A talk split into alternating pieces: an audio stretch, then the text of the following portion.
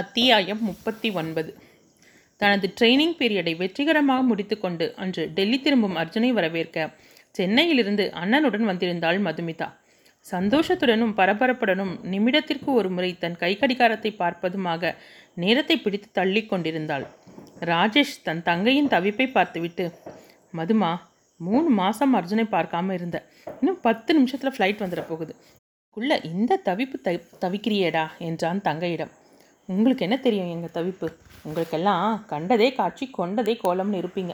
எங்களை கூட்டிகிட்டு வெளியே போக வேண்டியது, ஆனால் வழியில் யாரையாவது பார்த்துட்டா கூட வந்து எங்களை மறந்துட்டு போயிடுறது. ஆனால் நாங்கள் எங்கே போனாலும் என்ன செஞ்சாலும் மனசெல்லாம் உங்களையே சுற்றி வரும்னு மறந்துடுறீங்க என்றாள் வித்யா. அப்பா, இப்போ நான் என்ன சொல்லிட்டேன்னு இப்படி ஒரு பதில்! நாத்தனாருக்கு ரொம்ப தான் சப்போர்ட். நான் வாயை திறந்தா கேளு என்றான் அவன். விமலாவும் சந்திரவும் இவர்களின் பேச்சையும் மதுவின் தவிப்பையும் பார்க்காமல் சற்று தள்ளி அமர்ந்திருந்தனர். மதுவின் கவனமெல்லாம் வந்து கொண்டிருந்த அனௌன்ஸ்மெண்ட்டில் இருக்க அவசரமாக ராஜேஷிடம் வந்தவள், அண்ணா, அவர் வர்ற ஃப்ளைட் வந்தாச்சு, வா வா என்று பொக்கேவை எடுத்துக்கொண்டு முன்னால் சென்று அவனை தேடினாள். அவள் எண்ணத்தின் நாயகன் ட்ராலியை தள்ளி கொண்டு வந்தபடி தன் மொபைலில் ஏதோ அழுத்தி கொண்டே வந்தவன் முகத்தில் களைப்பையும் மீறி எரிச்சல் தெரிந்தது. அதை கவனித்தவள் சைலண்ட் மோடில் இருந்த தன் மொபைலை பார்த்தாள். அதில் 4 மிஸ்டு கால்கள் அர்ஜுனின் நம்பரிலிருந்து வந்திருப்பது தெரிந்து சந்தோஷத்தோடு சிரித்துக்கொண்டே அவனுக்கு பின்புறமாக சென்று நின்றாள். எக்ஸ்கியூஸ் மீ என சொல்ல எஸ் என்றபடி திரும்பியவன் அங்கே தன் காதல் தேவதையை நேரில் கண்டதும் ஆச்சரியத்துடன் தேனோ என்றான். Welcome back to home town என சொல்லி இரு கண்களையும் சிமிட்டியபடி பொக்கேவை அர்ஜுனிடம் நீட்டினாள். புன்னகையுடன் வாங்கி கொண்டு, தேங்க்ஸ் தேனு, வாட் அ சர்ப்ரைஸ், எப்படிடா இருக்க என அவளது கைகளை பிடித்து கொண்டான். அத்தமம்மா வராங்க என்று மெதுவாக சொன்னவள் கையை அவன் பிடியிலிருந்து விலக்கி கொண்டாள். இவர்களுக்காகவே மெதுவாக வந்தவர்கள் அர்ஜுனின் அருகில் வந்ததும் அவனை விசாரிக்க தன் பெற்றோரின் கால்களை தொட்டு வணங்கியவன் ராஜேஷை தன்னோடு சேர்த்து அணைத்து கொண்டான். வித்யாவின் அல்லம் விசாரித்துவிட்டு அனைவரும் வீட்டிற்கு புறப்பட்டனர். மதுவின் அருகில் வந்த வித்யா, இதுக்கு மேலே மெதுவாக வர முடியலை மது என சொல்ல நறுக்கென வித்யாவின் கையை பிடித்து கிள்ளினாள். வீட்டிற்கு வந்து இறங்கிய பிறகு மதுவோடு பேசவே முடியவில்லை. மாற்றி மாற்றி அவனுக்கு ஃபோன் வந்த வண்ணம் இருக்க நண்பர்கள் வந்து பார்த்து விட்டு செல்ல என்று நேரம் கடந்து கொண்டிருந்தது. அவன் காலை உணவை முடித்து கொண்டு சிறிது நேரம் ரெஸ்ட் எடுப்பதாக கூறி தன் அறைக்கு சென்றான். டைனிங் ஹாலில் அமர்ந்த வித்யா விமலாவுடன் பேசிக்கொண்டே சாப்பிட்டு கொண்டிருந்தவள் 2 படிகளாக தாவி ஏறி செல்லும் அர்ஜுனை பார்த்து கொண்டே இருந்தாள். அர்ஜுன் மேல் படிக்கு சென்றதும் அங்கிருந்து டைனிங் ஹாலில் அமர்ந்திருந்தவளை திரும்பி பார்த்தான். அதை கவனித்தவள் சட்டென தன் பார்வையை விலக்கி வித்யாவுடன் பேசுவது போல பாவனை செய்ய முறுவலுடன் தன் அறைக்கு சென்றான். சாப்பிட்டு முடித்ததும் அவளை அழைத்து, இந்த ஜூஸை அர்ஜுன்கிட்ட கொடுத்துட்டு வாமா என்று டம்ளரை அவள் கையில் கொடுத்தார் விமலா. டைனிங்கிற்கு வந்தவள், வித்யா, இந்த ஜூஸை உங்கள் அண்ணனுக்கு கொஞ்சம் கொடுத்துட்டு வா ஏன் என்றாள். இங்கே பாரு, உங்கள் அண்ணனுக்கு ஏதாவது கொடுக்கணுமா சொல்லு, போய் கொடுத்துட்டு வரேன். எங்கள் அண்ணனுக்கு நீ தான் கொண்டு போகணும், அவர் உன்னை தான் எதிர்பார்த்துட்ருப்பார் என சொல்லிவிட்டு செல்ல அவள் தயக்கத்துடன் அர்ஜுனின் அறைக்கு சென்றாள். கதவை லேசாக திறந்து வைத்துவிட்டு கட்டிலில் சாய்ந்து அமர்ந்து புத்தகம் படித்து கொண்டிருந்தவன் அவள் வருவதை கண்டதும் அவசரமாக எழுந்து கதவின் பின்னால் சென்று நின்றான். ஒருமுறை கதவை தட்டிவிட்டு காத்திருந்தவள் உள்ளிருந்து சப்தமே வரவில்லை என்றதும் ஒருவேளை தூங்கிவிட்டானோ என நினைத்து கதவை திறந்து உள்ளே வந்தாள். கட்டிலில் அவனை காணாமல் லாஞ்சல் இருக்கிறானோ என்று அங்கே பார்க்க எதன் மீதோ மோதி கொண்டவள் நிமிர்ந்து பார்த்தாள். அர்ஜுன் கைகளை கட்டிக்கொண்டு புன்னகையுடன் 2 புருவங்களையும் உயர்த்தி என்ன என்று கேட்டான். இல்லை ஜூஸ் நான் குடிக்க, இல்லை நீங்கள் குளிக்க, சே நீங்கள் குடிக்க ஜூஸ் அத்தை கொடுத்துட்டு வர சொன்னாங்க என டம்ளரை நீட்ட அவளது உளறலை ரசித்தபடி டம்ளரை வாங்காமல் அவளையே பார்த்தான். உச்சத்துடன் டம்ளரை அங்கிருந்து டேபிள் மீது வைத்துவிட்டு அரை கதவை திறக்க முயல கதவை திறக்க முடியாமல் லாக் ஆகியிருந்ததும் திரும்பி அவனை பார்த்தாள். தன் கையில் இருந்த சாவியை காட்டினான். விளையாடாதீங்க அர்ஜுன், எல்லாரும் ஹாலில் உட்காந்துட்ருக்காங்க, நீங்கள் கதவை மூடி வச்சுக்கிட்டு என்றால் பதட்டத்துடன். அருகில் வந்தவன், உங்ககிட்ட யார் ஜூஸை கொடுத்து அனுப்பினது? அத்தை தான் கொடுத்துட்டு உடனே வர சொன்னாங்களா? சரியான பைத்தியமாக இருக்கியே, நாம் 2 பேரும் தனியாக பேசத்தான் அம்மா அவனை மேலே அனுப்பி வச்சுருக்காங்க என்று சொல்லிக்கொண்டு அவள் கையை பிடித்து அழைத்து சென்று சோஃபாவில் அமர்ந்தான். அவளது ஒரு கரத்தை எடுத்து தன் கன்னத்தில் பதித்து கொண்டவன் இமைக்காமல் அவளை பார்த்தான். என்ன ஆச்சு உங்களுக்கு என்றாள் புன்னகையுடன். லவ் யூடா தீனு, இந்த 3 மாதம் அப்பா எப்படி உன்னை பார்க்காமல் இருந்தனோ, இப்போ நினச்சா ஆச்சரியமாக இருக்குது. எல்லாத்தையும் ஒரு நாளைக்கு கடந்து வந்து தானே ஆகணும். ஆனால் முன்னைக்கு கொஞ்சம் இழைச்சிருக்கீங்க. நீங்கள ரொம்ப பெரேட் எடுத்துட்டாங்களோ என்று கவலையுடன் கேட்டவளை பார்த்து சிரித்தான். இது என்னோட தலைவியை இப்படி இந்த ஏக்கத்தால் வந்த இழைப்பு.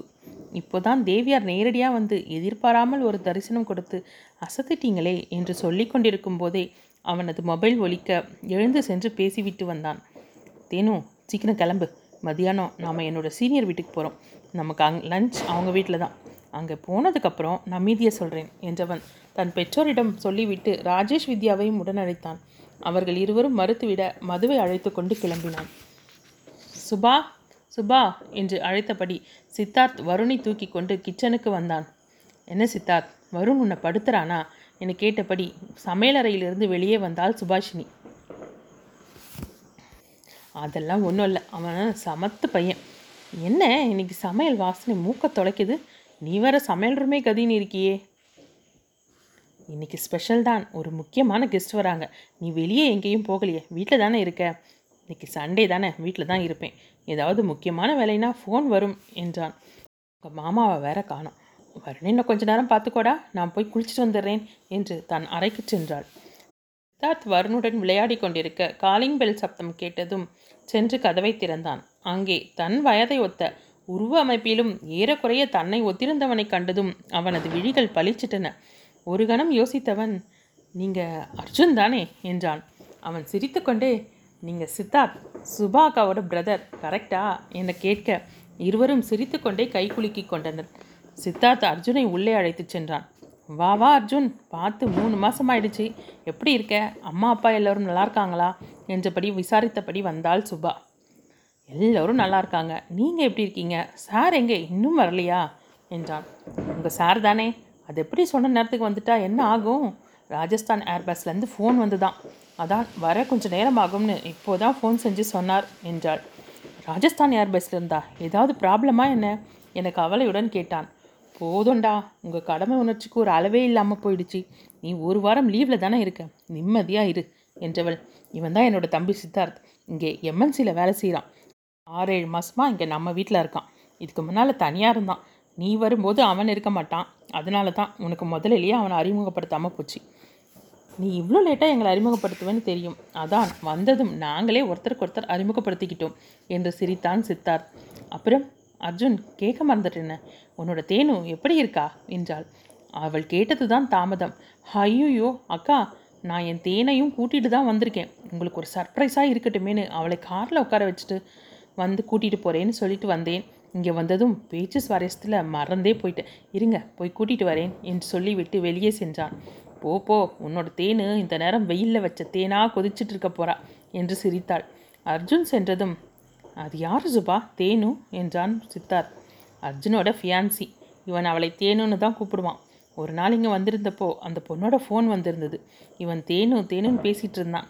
அதிலிருந்து இவனை அப்பப்போ அதை சொல்லியே கிண்டல் செஞ்சிட்ருப்பேன் என அவள் சொல்லி கொண்டிருக்க சித்தார்த்தின் அலுவலகத்திலிருந்து ஃபோன் வரவும் அவனை முறைத்தாள். அவன் சிரித்து கொண்டே தன் அறைக்கு சென்றான். ஃபோன் வந்தாச்சா, இனி இவன் இங்கே வீட்டில் இருக்கிறது என்னவோ, இவன் ஒருத்தந்தான் அங்கே வேலை செய்கிறது போல், இவன் உயிரையே வாங்க வேண்டியது என அவள் முனகி கொண்டிருக்க அர்ஜுனும் மதுவும் உள்ளே வருவதை பார்த்தவள் மாமா என மதுவை வரவேற்றாள். அர்ஜுனின் காதில், அர்ஜுன் உன்னோட தேனு ஃபோட்டோவில் பார்த்ததை விட நேரில் சூப்பராக இருக்கா, நீ ஏன் தேனு தேனுன்னு ஊறுகிறேன்னு இப்போ தானே தெரியுது, சும்மா சொல்லக்கூடாது, ஜோடி பொருத்தம் பிரமாதம் என்றாள். ரொம்ப தேங்க்ஸ்க்கா என்றவன்.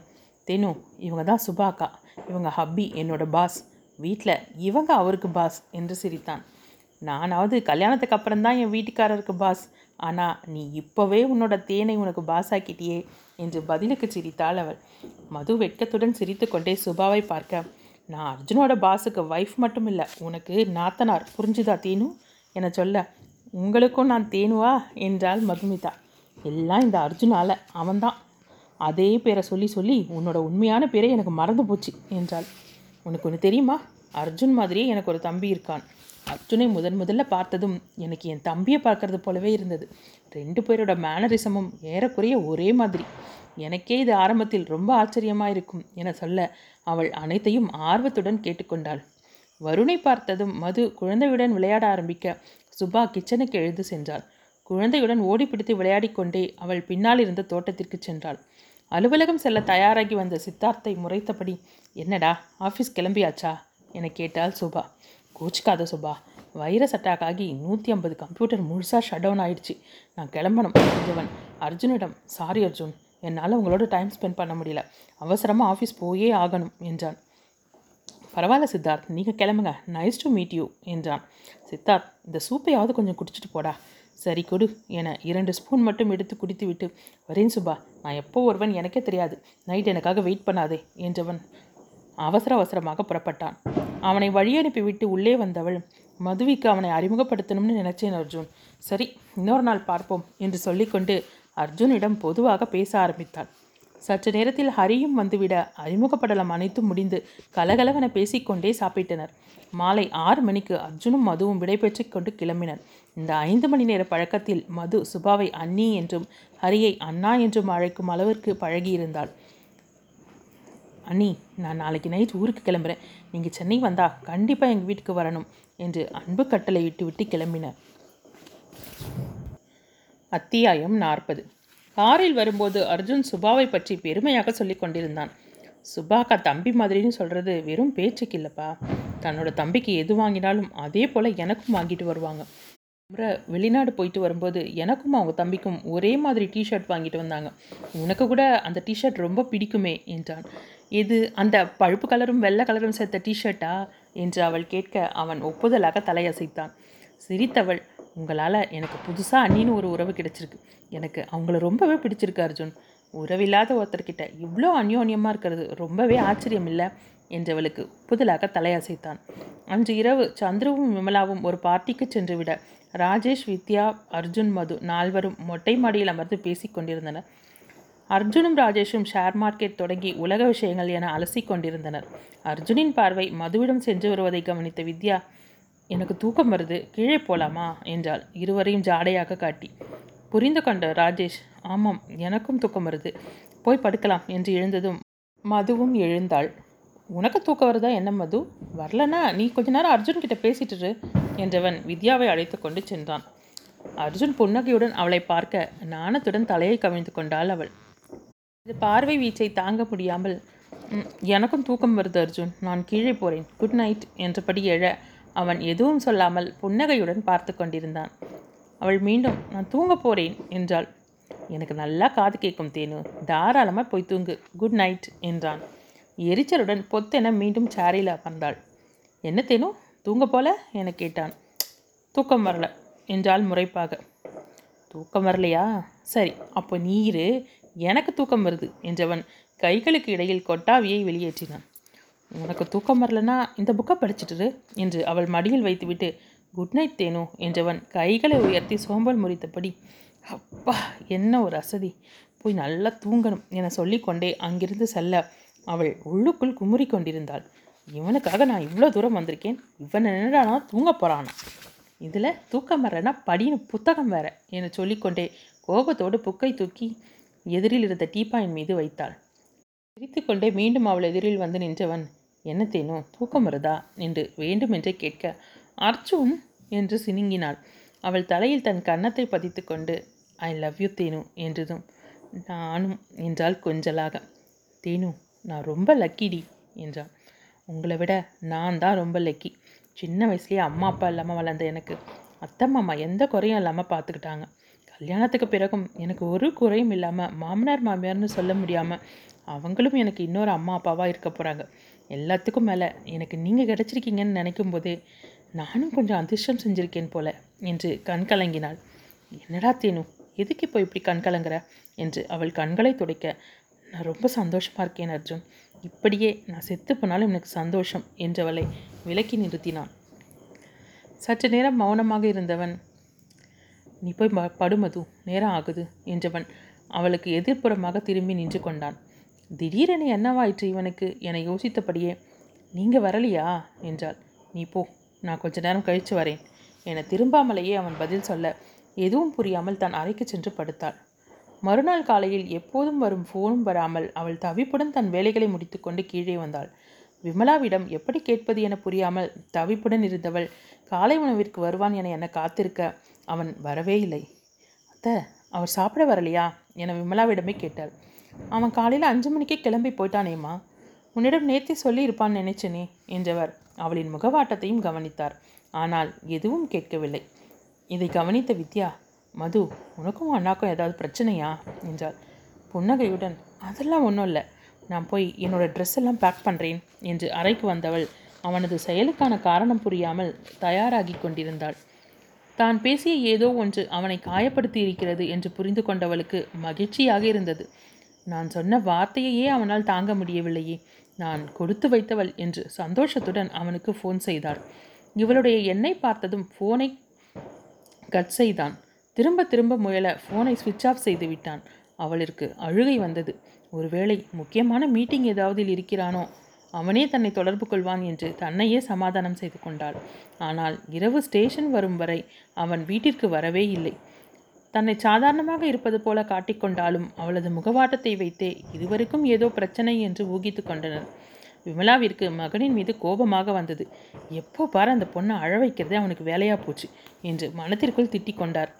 ட்ரெயினில் ஏறிய பின்னரும் அவன் எங்காவது தென்படுகிறானா என எட்டி எட்டி பார்த்து கொண்டிருந்தாள். ட்ரெயின் கிளம்ப 5 நிமிடம் இருக்கும்போது அவன் தூரத்தில் வருவது தெரியுதும் அவள் முகம் மலர்ந்தது. சந்தோஷத்துடன், அத்தை அவர் வராரு என்றவள் சிரிப்புடன் அவனை பார்த்தாள். வந்தவன் ராஜேஷ் வித்யாவுடன் பேசி கொண்டிருந்தானே தவிர அவளை திரும்பி பார்க்கவே இல்லை. மது, ட்ரெயின் கிளம்ப சிக்னல் கொடுத்தாச்சு, ஏறுமா என்று சொல்ல அவள் கலங்கிய விழிகளுடன் அவனை பார்த்தபடி ஏறினாள். அவ்வளவு நேரம் அவளை பார்க்காமல் தவிர்த்தவனால் அதற்கு மேல் முடியாமல் நிமிர்ந்து அவளை பார்த்தான். அந்த நேரம் அவள் கண்களை துடைத்தபடி உள்ளே செல்ல திரும்பியதுதான் அவனது கண்ணில் பட்டது. அவளது கலங்கிய விழிகளை பார்த்தவனால் அன்று இரவு முழுவதும் தூங்க முடியவில்லை. விமலாவும் ஜாடை மாடையாக அவனை திட்டிக் கொண்டிருந்தார். ட்ரெயினில் வித்யாவின் வற்புறுத்துதலால் மது ஏதோ சாப்பிட்டு கொண்டு வந்தாள். வீட்டிற்கு வந்தவள் அத்தை மாமாவுடன் பேசிவிட்டு தன் அறைக்கு வந்தாள். வெளியே சென்றிருந்த தீபக் அவளை தேடிக்கொண்டு வந்தான். ஏய் அல்லிராணி, உன்னோட அர்ஜுனரை பார்த்துட்டு வந்துட்டியா? என்ன சொன்னார் உன்னோட அர்ஜுன்? உன்னை பார்த்ததும் அப்படியே ஃப்ரீஸ் ஆகிட்டாரா என அவன் கேட்டுக்கொண்டிருக்க ஒன்றும் சொல்லாமல் தலை குனிந்து அமர்ந்திருந்தாள். என்னடி, டெல்லி போயிட்டு வந்ததும் பேசாமலந்தை ஆகிட்டியா என்று அவள் முகத்தை பற்றி நிமிர்த்த அவள் அவசரமாக தன் கண்களை துடைத்தாள். மது, என்னடா என்ன ஆச்சு என்று பதறிப்போய் கேட்டதும் அனைத்தையும் அவனிடம் கொட்டினாள். சரிடா, நீ பேசினது அவருக்கு கஷ்டமாக இருந்திருக்கும். சரி விடு, எல்லாம் சரியாயிடும். நான் இப்போவே அர்ஜுனுக்கு ஃபோன் செஞ்சு பேசுகிறேன் என்றாள். ஒன்றும் தேவையில்லை, யாரும் எனக்காக பேச வேணாம், எங்கள் பிரச்சனையை நாங்களே பேசி தீர்த்துக்கிறோம். சொல்லப்போனால் இது பிரச்சனையாக இல்லை, அவர் மனசு கஷ்டப்படுற மாதிரி நான் தான் பேசினேன். அவர் மேலே எந்த தப்பும் இல்லை. அவருக்காக எப்போ பேசணும்னு தோணுதோ அப்போ அவரே ஃபோன் பண்ணுவார்.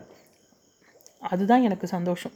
என் மேலே அவர் எவ்வளோ பாசமாக இருக்காருன்னு நானும் தெரிஞ்சுக்க இது ஒரு சந்தர்ப்பம் என்று சொல்லிக்கொண்டே திரும்பி தீபக்கை பார்க்கே அங்கே அவன் இல்லை. ஆனால் அர்ஜுன் நின்றிருந்தான். தன் கண்களை நன்கு ஒரு முறை மூடி திறந்து பார்த்தான். அவன் புன்னகையுடன், ஐ எம் சாரிடா தேனு என்று கைகளை நீட்ட அவனது கைகளில் தானாக சென்று சிறைப்பட்டாள்.